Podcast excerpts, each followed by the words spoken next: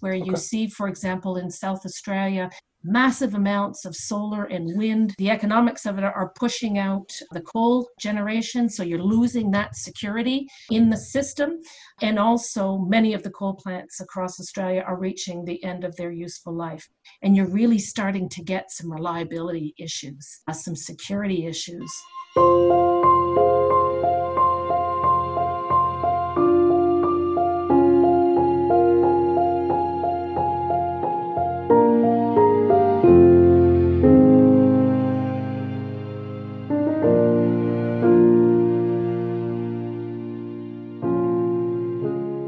This is Flux Capacitor, a podcast about the future of electricity.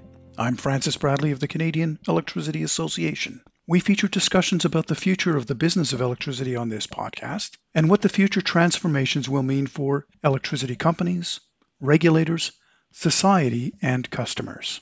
Today's podcast features a discussion with a leader in the regulatory space, both here in Canada and internationally. Paula Conboy recently returned to Canada.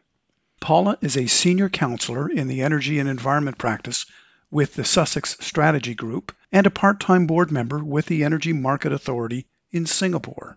She has returned to Canada following one of her many stints in Australia. She spent five years as the chair of the Australian Energy Regulator, was previously a board member of the Ontario Energy Board, and a past vice president of regulatory and government affairs at Powerstream, which is now part of Alectra Utilities. Once again, this podcast was not recorded face to face, but using Zoom. In my conversation with Paula, we discuss the similarities and differences between Canada and Australia's electricity sectors and how they are regulated, the challenges of integrating intermittent renewables in their system, and regulatory innovation. And like many previous podcasts, we close the conversation with three book recommendations from Paula. Here is my conversation with Paula, recorded in late September 2020.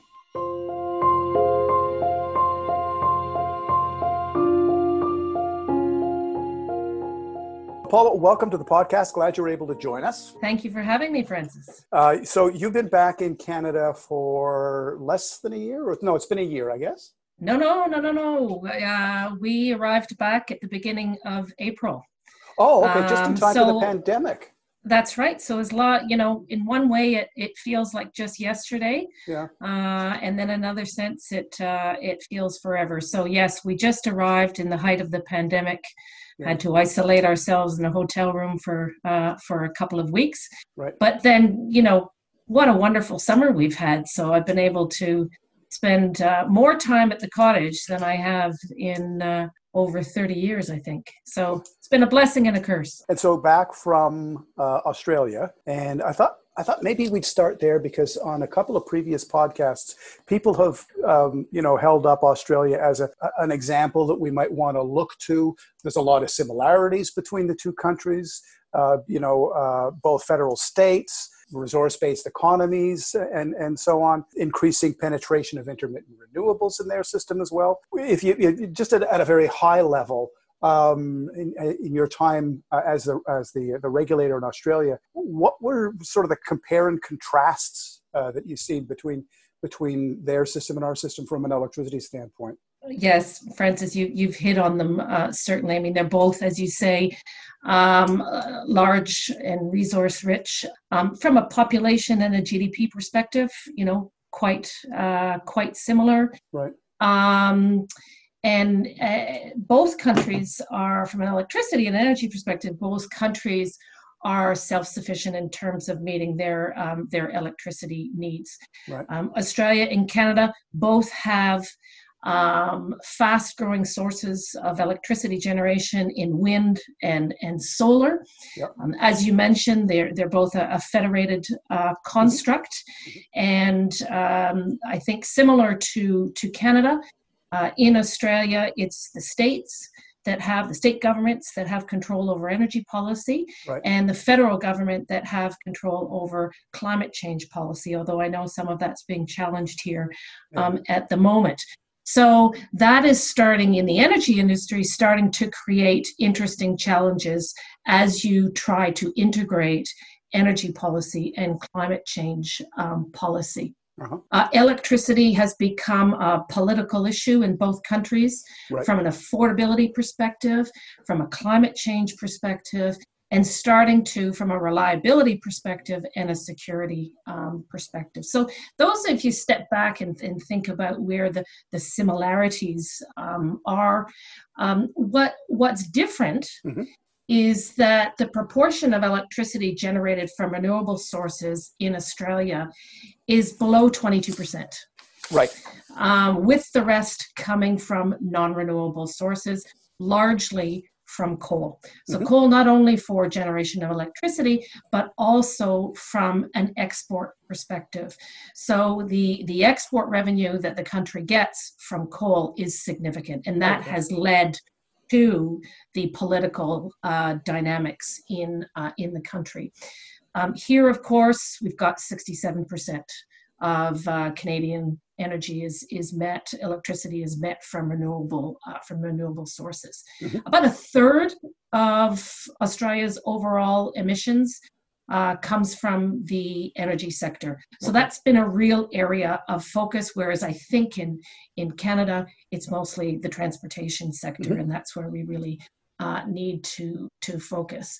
Um, as I mentioned, the proportion of wind and solar in parts of Australia are they're creating uh, challenges um, at the moment. So I think last year um, the about 16% of electricity consumed in the national electricity market came from wind and solar. Mm-hmm. Um, they expect that to go up to about 27 uh, percent within the next couple of years, and over 40 percent by uh, 2030. That's okay. going to create, without yeah. careful consideration, that's going to create some reliability and security challenges. And states in Australia are already uh, seeing that. Interestingly, and I think where Australia is unique, is about 5% of electricity generated comes from rooftop solar. Oh, okay. Uh, that's yep, that's yep. a significant yep. that's a significant amount. Another area that that's different, uh, Francis, is the ownership structure. So the ownership structure, in particularly in the networks, well, actually all over the energy uh, sector, but the ownership sector in Australia is predominantly private, right? Privately owned. Yep. Uh, there is an exception in Queensland and Tasmania, and, and yep. one rural uh, distribution network in New South Wales, but it is uh, it is privately owned. Whereas we have the opposite here yep. um, in Canada. Of course, we've got exceptions in Alberta, in Nova Scotia mm-hmm. and, and, and Fortis. Mm-hmm. Um, and also Australia has a very unique uh, governance um, structure and, and happy to happy to get into that if you're interested. Yeah, and so so you were with the uh, national regulator? I was with the national um, regulator. Okay, and so, how did that work if if if policy was at a state level? Well, here we go. This is part of the interesting uh, okay, uh, governance yeah. governance structure. Yeah. So, as part of the micro reform agenda in the 90s, okay. uh, the Council of Australian uh, Governments, and it was the um, the competition policy, or what we call the Hilmer Reform mm-hmm. Policy Package, that not only dealt with energy, so electricity and gas, but also with other key areas in um, uh, in the economy. So, as part of that national micro reform agenda, the Council of Australian Governments created a new governance structure uh, for the energy system. They um, and over a few different permutations and combinations, we have now the Australian Energy Market Commission. Okay. They are the body that is responsible for the market rules uh, so not only the wholesale market, but also um, the rules that govern uh, regulation of the market. Um, they also, up until uh, recently, although they still have certainly still have a big role in advising the Council of Australian Governments Energy Council on energy uh, policy. Mm-hmm. We've got the Australian Energy Regulator, of which I was the chair for uh, five years, the National Electricity uh, and Gas uh, Regulator, and then the Australian Energy Market um, Operator.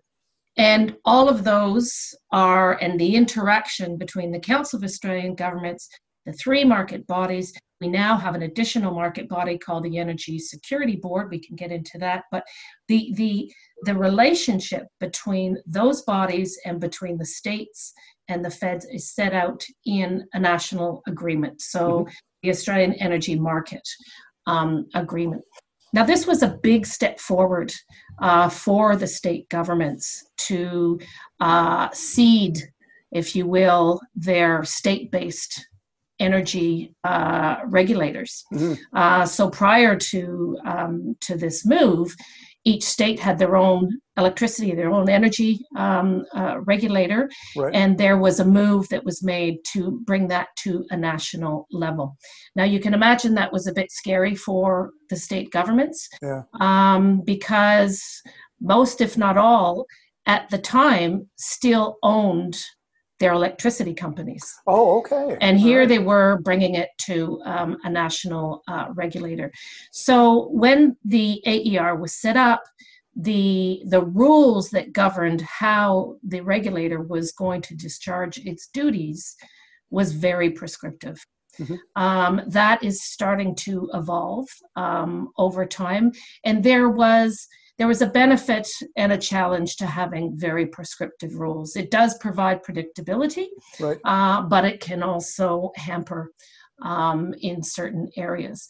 Benefit, though, of having a national regulator is that you've got consistent rules across the right, states. across the country. Yeah. And if you've got um, a sector that is predominantly privately owned, mm-hmm. that's very good for investors. That's very good for um, the ownership structure. So I know if you know you've got Singapore Power or China Light and Power um, or other some of the pension plans that are that are starting to get some ownership structure in the the networks.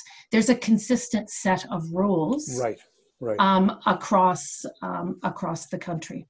Now I'm sitting in Ottawa today, and, and you're in uh, northern Ontario, but um, in Ottawa, one of the one you know one of the perennial issues is the challenge of trying to get any agreement on almost anything through a, a federal, provincial, territorial process. What was the impetus back in the 90s that they were able to achieve uh, a consensus to move forward on which what was a transfer to to the federal uh, of of state authorities? Was was there a, like was it triggered by a crisis? Was it triggered by a, a particular event? Or well, it was mostly triggered by um, ensuring and increasing the competitiveness of the Australian economy. Okay. So that was the the competition policy that is essentially saying look, you know, Australia needs to become more productive, uh, more competitive in the world stage. Um, we, you know, are relatively small from a population uh, perspective. Yeah. The fact that you have a different set of rules in one state and a different set of rules in another state doesn't make sense. One of the examples, um, Francis, that that was given um, in the micro reform agenda was for was with shipping goods from Victoria up to Queensland. Yep. So if you wanted to ship goods from Victoria up to Queensland, so southeast up to northeast, uh-huh. you had to put your, and I may, may get this wrong, but the gist of it is there, you had to put your goods on a train track on your train on the train right. and get them up from you know the bottom of Victoria to the top of Victoria to the New South Wales border. You then had to take your goods off the train and put them onto a B double truck and take them from the southern border of New South Wales to the northern border of New South Wales. Then you had to take them off the truck and put them back onto a rail with a different gauge rail okay. yeah, yeah. to get them from southern Queensland to northern Queensland. Now that that's a you know an extreme example, yeah, but it was really you know come on this doesn't you know this doesn't make sense, particularly if we've got from an electricity perspective um, one long transmission line, yep. if you will, that goes from South Australia, Port Augusta in South Australia, up to Port Douglas um, right. uh, in Queensland.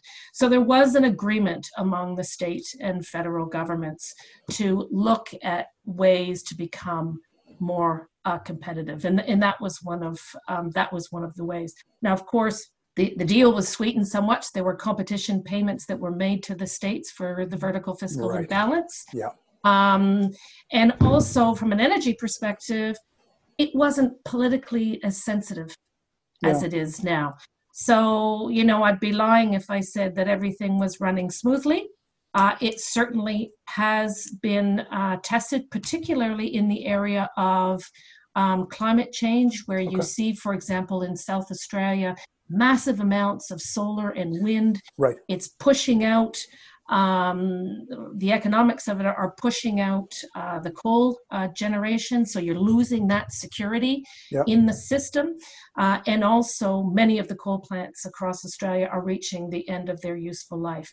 And you're really starting to get some reliability issues, mm-hmm. Uh, some security issues um, in areas like, um, like South Australia. And so that, of course, creates um, political heat. Mm-hmm. Politicians don't like it when the lights go out um, and does start to put a strain on that relationship. Um, you've got different states with different targets for either emission reductions or renewable penetrations. Right. And how do you come to a, a nationally consistent um, uh, approach I was on the Energy Security Board as the chair of the Australian Energy Regulator, mm-hmm. and we developed a, uh, a mechanism called the National Energy Guarantee that we put to the Council of Australian Governments, and it was it was a very unique and and and what I thought an excellent mechanism from a number of, of perspectives, one of which the, the consultation that we undertook in developing this uh, I don't think had been done anywhere mm-hmm. in the world. But essentially, it was to integrate energy policy and climate change um, policy. And it meant that retailers had to have a contract mix that not only met certain emission reductions, but also had certainly had certain capacity uh, commitments to it. So, what ultimately, you know, um, made it uh, fall in a heap at the last uh, minute and led to uh, the demise of uh, our prime minister, which was probably about the sixth prime minister we lost uh, because of energy policy, right. um, was the targets. And and part of the part of the the push with the states was, well, hang on, if I if my state has a more ambitious uh, renewable energy target than another state. I don't want the other state to piggyback on my renewable target. So, right. it, you know, there is some tension, but there is uh, a unique and a solid governance structure that people do go back to and do rely on. And I think if it sort of can get through this. Uh, these these challenges right now of settling on a climate change mm-hmm um, objective or, or target, if you will, I think will I think will be in good shape. Keep on saying we, so they will be in good shape. so, so it sounds as though the uh, sort of the remit of the, the regulator um, in Australia, where you were, is different from the remit of um, the regulator in Ontario, where you were previously where in Ontario, the Ontario Energy Board is, is looking after rates, it's looking after reliability. It sounds as though the, the, the remit was much broader in Australia. Resource adequacy, environmental policy, climate change, those sorts of things didn't really enter into your your work when you were at the Ontario Energy Board, but it sounds like they were part of part of the, the, the remit in Australia. Uh, not not quite, uh, Francis. Actually, the what's what's interesting in Australia is that everybody is working towards the the market bodies, the three market bodies. Mm-hmm. Um, are working towards a single objective, and that is the national electricity objective, and it focuses squarely on uh, efficiency. Okay. And from a governance perspective, if you're looking at broader societal objectives, if you're looking for, um, uh, you know, environmental policy, if you're looking for, um, you know, different sort of social policies, mm-hmm. that type of policy remit rests with elected elected officials. Okay. Um, not with the regulator. So all of our decisions was based on on what is efficient. Mm-hmm. Um, you know, you can still have an efficient outcome that is not affordable. Right. Um, and it sounds a bit crass, but th- you know that wasn't within our remit in terms of you know you can certainly look at um, you know smoothing out a trajectory mm-hmm. of revenue requirement or something, but that sort of different classes of customers, uh, vulnerable customers, and and providing um, a different rate for them did not land within uh, within our remit, um, and that you know I think that there's a lot of benefit in that because as the regulator, we don't have those conflicting objectives. Right. Um, so you come out with what's you know an efficient and affordable, or sorry, rather an efficient outcome, and it may very well be that you need to address um, different sections of consumers, different vulnerable consumers, and and, and that's completely legitimate. Yeah. Uh, you may also want to say, well, we want to create jobs. We used to call them, you know, jobs in the bush, and, and that's okay. a very legitimate um, objective, but yeah. it's not one that rested with the regulator. Gotcha. So things that you know to create jobs in the bush, to look at different sort of um, you know vulnerable tariffs or what have you, that belonged somewhere else. Um, and also in Australia, we have full retail contestability as well. So you've okay. got um, retailer consolidated billing, and there were requirements that the Australian Energy Regulator put on retailers in terms of um, helping uh, vulnerable vulnerable customers, for example. Yeah. But the, the electricity rates are regulated, regulated by the by that regulatory the, the net, body. The network rates the network are the rates. network um, revenues are um, the network revenues are regulated by um, the AER. Okay. Um, there is certainly some um, uh, moving towards cost reflective tariffs. Okay. Um, absolutely. But the end uh, rate, what, what shows up on the bill, is not regulated. I mean, in Tasmania, it's different. Um, but the what shows up on the bill is not regulated by the Australian Energy uh, Regulator. Okay. That so it's the network tariffs are an input to retailers' service offerings. Now, for many years, retailers have certainly looked at networks as a cost pass through. Right. But as the um, the electricity sector is uh, transforming, undergoing change, uh, retailers are finding their competitive edge is in different types of uh, service offerings. Okay. The Australian Energy Regulator will set what's called a default market offer. Yep. Uh, and that's yep. essentially just a, a benchmark offer, right. um, if you will. But really, it's up to uh, retailers to provide that customer choice, to provide that innovation in terms of bills, whether they want to bundle it with, with something else and that's not a regulated um, activity. So how's it worked? Um, uh, uh, the vast majority of people are not on the default rate. They've they've made a choice in terms of which retailer they're going to go with. Correct, and so yeah. there's an increasing number, particularly once um, the Australian Energy Regulator set that default market offer to provide that uh, that benchmark. Right. Um, there's been uh, a, a, larger churn, a larger switch uh, towards uh, market offers. And then the uh, the network tariffs are they anything anything different and unusual or, or, or innovative in that space, or is is it strictly a calculation of I don't know cost of service and they calculate a rate base and you give them a return, and how does it or, well, or are they doing something different? It is uh, it is an incentive based uh, okay. mechanism. Yeah. So typically, a transmission uh, company or distribution company would come into uh, the Australian Energy Regulator with a five year revenue proposal. Yeah. Um, the AER would then test it. Uh, to ensure that it was it was reflective of a forecast of efficient costs. Uh-huh. Um, so in that way, it wasn't a cost of service. Okay. Um, so it's not based on actual costs; it's based on efficient costs. And the mm-hmm. and the AER has uh, a number of tools uh, that they use to to base uh, the efficiency of what's being proposed in terms of the opex and the capex forecasts and the demand forecasts. Right. Um, some of them are you know benchmarking, different types of regression analysis. Uh, partial uh, indicators, uh, trend analysis, um, and essentially, uh, if they don't, if the forecasts don't reflect efficient costs, then the AER uh, replaces it uh, with a forecast that they find does reflect efficient costs. Um, the the regulatory process is um, goes through a draft decision, and then the network has an ability to file a revised um, revenue proposal addressing the concerns that uh, the AER has put in their draft proposal before coming up with their final uh, decision.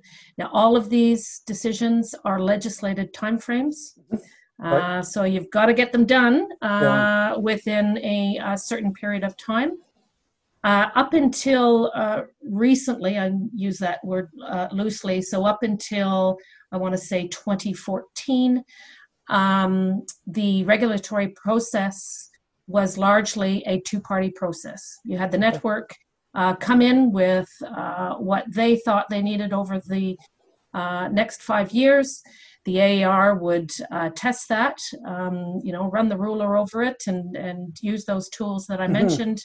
Mhm. Come up with a um, a draft decision. Uh, the network would respond, usually uh, respond with just more information on why they needed uh, that increase. And then uh, the final decision would come out, and then we typically all trot off to uh, the courts. And uh, because they were, our decisions were, were largely appealed Oh, what we okay. have what we have seen is uh, an interesting and, and a Uh-huh. very adversarial approach really. uh, yeah. and you know that's not in anybody's interest especially not consumers um, interest because really everything is looked at through the lens of not only this efficiency objective but also what's in the long-term interest of consumers um, and prior to uh, me arriving at the aer uh, the AER established through a program called Better Regulation, established a consumer challenge panel. Mhm. Um, and that was uh, the panel consisted of, I want to say, about 12 um, experts uh, who were there to challenge not only the Australian Energy Regulator in their review of these um, revenue proposals, but also challenge the networks. Yeah. Um, and that started to really change things uh, change things around um, and then we also the networks also lost their ability to appeal um, Hmm. our decisions having uh, well they can appeal it to the courts but they can appeal it to the competition uh, tribunal based on the merits so there's Oh, so- still the I see. legal if there's an error in law they certainly right. uh, they certainly can. So there is, you know, the the consumer challenge panel. Uh, there was the loss to the limited uh, merits review. There was um, a a different type of process that when I was there, we decided to uh, try out in terms of how do we, you know, how do we go forward with redoing our decision after an appeal. Um, so I just said, look, bring the networks in, um, bring the consumer groups in, and let's sit around the table and say, look, what does everybody want out of this? And that started the consumer engagement Okay. uh, discussion. Of Yeah. course, there's also a you know a wave across the world of hey, it's finally time to bring consumers into uh, into the equation, and um, then a, f- a couple of years ago. Um, one of the consumer groups and the network association and, and one uh, uh, network in particular said, well, let's try something different. Um, and we'll call it the new reg uh, proposal, the new reg approach, and uh, it's cotton on really well. So what that what that involves is a lot of upfront engagement. right. So forget about when you're going to file the the proposal. Let's bring consumer. Let's have the consumer voice, the consumer engagement. So that means a back and forth. If you look at the spectrum um, of engagement, so that by the time we get through, you know, the network gets through their investment plans, their proposal to get to the regulator, they're essentially presenting something that is capable of Mhm. acceptance because it has Yeah. been through such an in-depth amount um, of engagement. It doesn't mean that the AER doesn't run their ruler over it, but boy, it really shows that this essentially, this proposal has really good consumer yeah. buy-in, yeah. or it highlights areas where they really couldn't come to uh, come to agreement, and that sort of collaborative approach, aligning consumers' interests mm. with the network businesses, um, is being um, is being closely watched in other jurisdictions, and it's something I'm quite proud of. Is it reducing the uh, the the times that the courts are, are turned to uh, as a result of? It's, uh, well, the, yeah, there's a few things that's that's um, it's reducing. Uh, Francis, it's um, you know it, it, essentially means that the network can get on and run their business, and they're yeah. not caught. Their staff aren't all caught up um, in the regulatory process. Right, uh, right, Because as you know, a regulatory process is not just yep. the folks that sit in the regulatory yep. Oh, department, oh, yeah. but it involves um, staff yeah. across the um, across the company. Um, it uh, so you know we've got this um, draft uh, decision and then there's usually about nine months i think between the draft decision and the final decision but if you get to the draft decision and you know there's been a significant amount of consumer engagement. The consumer challenge panel has looked right. at it before and after. And essentially you're saying no the AER is saying no this looks good. Then there's not much to change if anything. I mean you might have to update some some numbers here and there between yep. draft and final. But it means that you've got you know the company can go ahead and start working on the plans that were in uh, that were in the proposal. So it reduces staff time, um, and it um, it means that the companies can get on uh, and do their work, but they also know that they're providing energy services, electricity services that are of value to consumers because they've been able to uh, genuinely um, weigh in and see uh, where their input um, has helped shape um, a uh, help shape a proposal. And you know, I do go back. I did go back to consumers mm-hmm. um, and say, look, is this is this you know, as we'd say in Australia, fair dinkum? Is this, you know, genuine? is this yeah. genuine yeah. Uh, engagement? Have your views been reflected in the proposal? And in many areas, saying absolutely. You know, they've gone through surveys, interviews, and now with COVID, they're going through webcasts and podcasts. And, you know, you see a lot of these and consultative groups, and you see a lot of these networks that they have really embraced this and they are going much further uh, in their engagement than they ever thought they would. And you've seen um, you've seen regulation from well, I was going to say both sides, but there's more than just two sides. But you've seen it from the industry side, from from your time at PowerStream, and yeah. then you've been with well, I was going to say two regulators, but you're with a third regulator now as well. Yeah. So uh, has that deep understanding because uh, you, you came from industry helped you uh, as a regulator? Is uh, actual experience from a regulated company something that, that is helpful uh, in terms of background for a regulator? I think so. I, I, do. I do think so. And you know, I would always encourage uh, my staff if they wanted to go and work for uh, the networks, um, you know, go and, and learn, you know, what it's like to be over there. And you hmm. know, having been um, both going to a network um, after I was on, uh, I was at the Ontario Energy Board as staff, mm-hmm. and so that was after I was at Sydney Water. Um, but you know, you you then get to the network and you find in about three months you think, "Crumb, I wish I'd known then what I know now." Yeah. Um, and then you go back as a board member and you think, "Oh, I wish I'd known then what I know now. And you know, it's all part of it's all part of the growth. And I and I also think um, you know personal and professional, uh, uh, sorry, and and organizational growth. Mm-hmm. Um, but I also think the benefit too is um, having worked in those different jurisdictions, you understand because you've lived and breathed a different.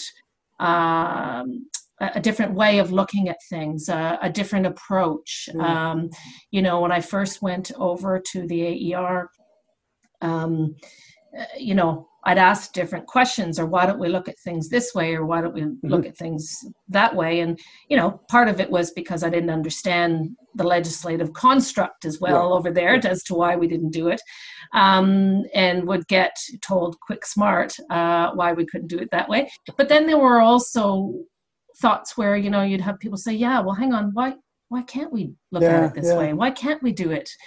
Um, that way and so that has uh, that has really uh, helped. And I think it's helped me uh, be um, a better regulator and, uh, you know, a better executive if I decide to do that one day. And, yeah.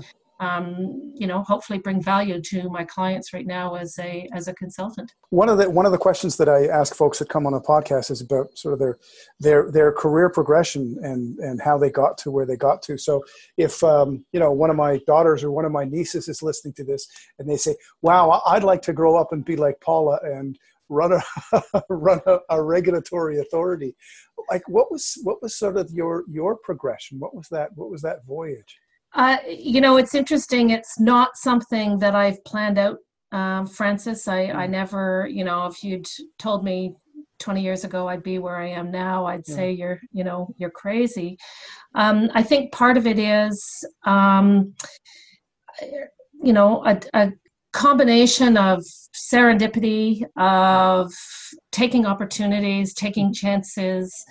Um, many of my moves geographically um, have been for personal uh, reasons. Right. Um, you know, I started off doing some um, postgraduate work in Australia, clearly fell in love with the country, Okay. Um, went back and forth. It's you know I say it's my told my mother the other day it's the third time I've lived in Australia, so clearly something keeps pulling me back there. Uh-huh. Um, but really is just looking out for um, for opportunities, right. um, not waiting to tick all the boxes, um, if you will, and also you know engaging with a network and, and not only with people who are like-minded, but mm-hmm. also people who think differently. Right. Um, and there's so much you can learn um, from from from that uh, type of approach. And the other one is really uh, being okay with stepping out of my comfort zone. Right. And boy, I have not stepped out of my comfort zone. I've leapt out of my comfort zone uh, on many occasions. And and developing and, and maintaining that growth uh, mindset that sort of holy mackerel i don't think it can get any harder than this yeah. and just saying to yourself you know it's going to get easier next week it'll be that much easier in a month's time right. and you're going to look back in a year's time and say look at me look at what i've you know look at what i've done mm-hmm. and being comfortable with not with asking the questions right. um you know i was talking to somebody about a CEO position back in Australia, and, and, one of the questions that you know, one of the comments made to me was, you know, you're not an engineer, and I said, well, I don't need to be an engineer. I just need to hire the best engineer, uh, you know, and and being being okay with, you know, what you're not an expert in, yeah. um, and just maximizing on what you are an expert in. Hey, one of the things, Paul, that I ask folks that come onto the podcast is about either the book that they're reading or a book that they've recently read that they would recommend to the listener. So, all right, for you, what, what that what would that book be? Well, I'll give you three. All right. How about that? We're building up. Because, we're building up a really interesting library all right. these questions. So, give us three, sure. All right.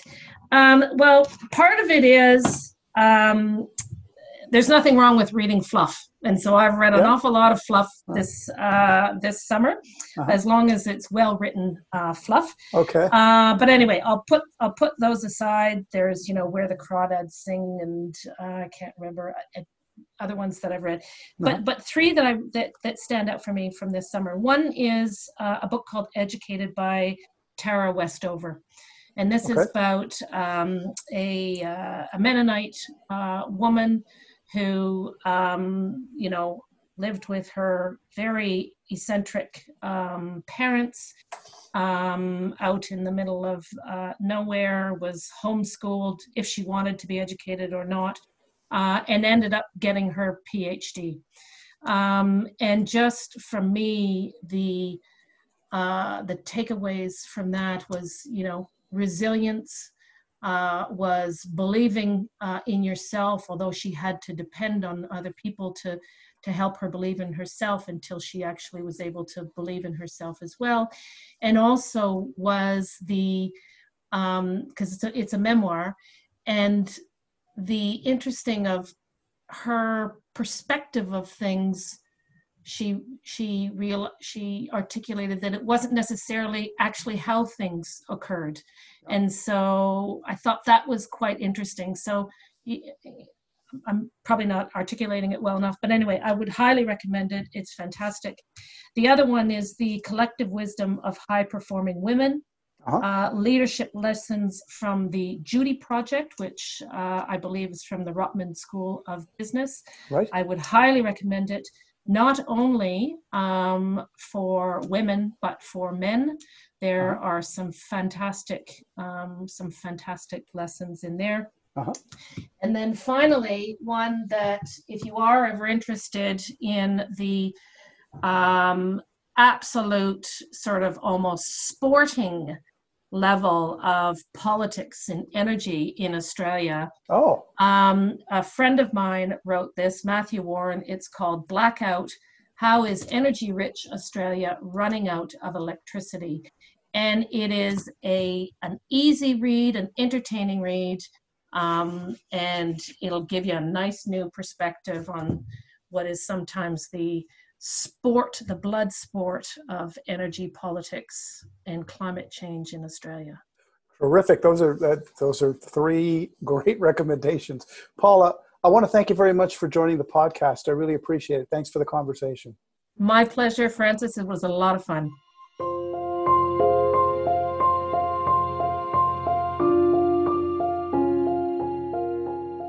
We hope you enjoyed this episode of Flux Capacitor and invite you to tune in for future discussions and podcasts. As always, we invite you to continue the electricity conversation on our Facebook page, on Twitter, and at electricity.ca.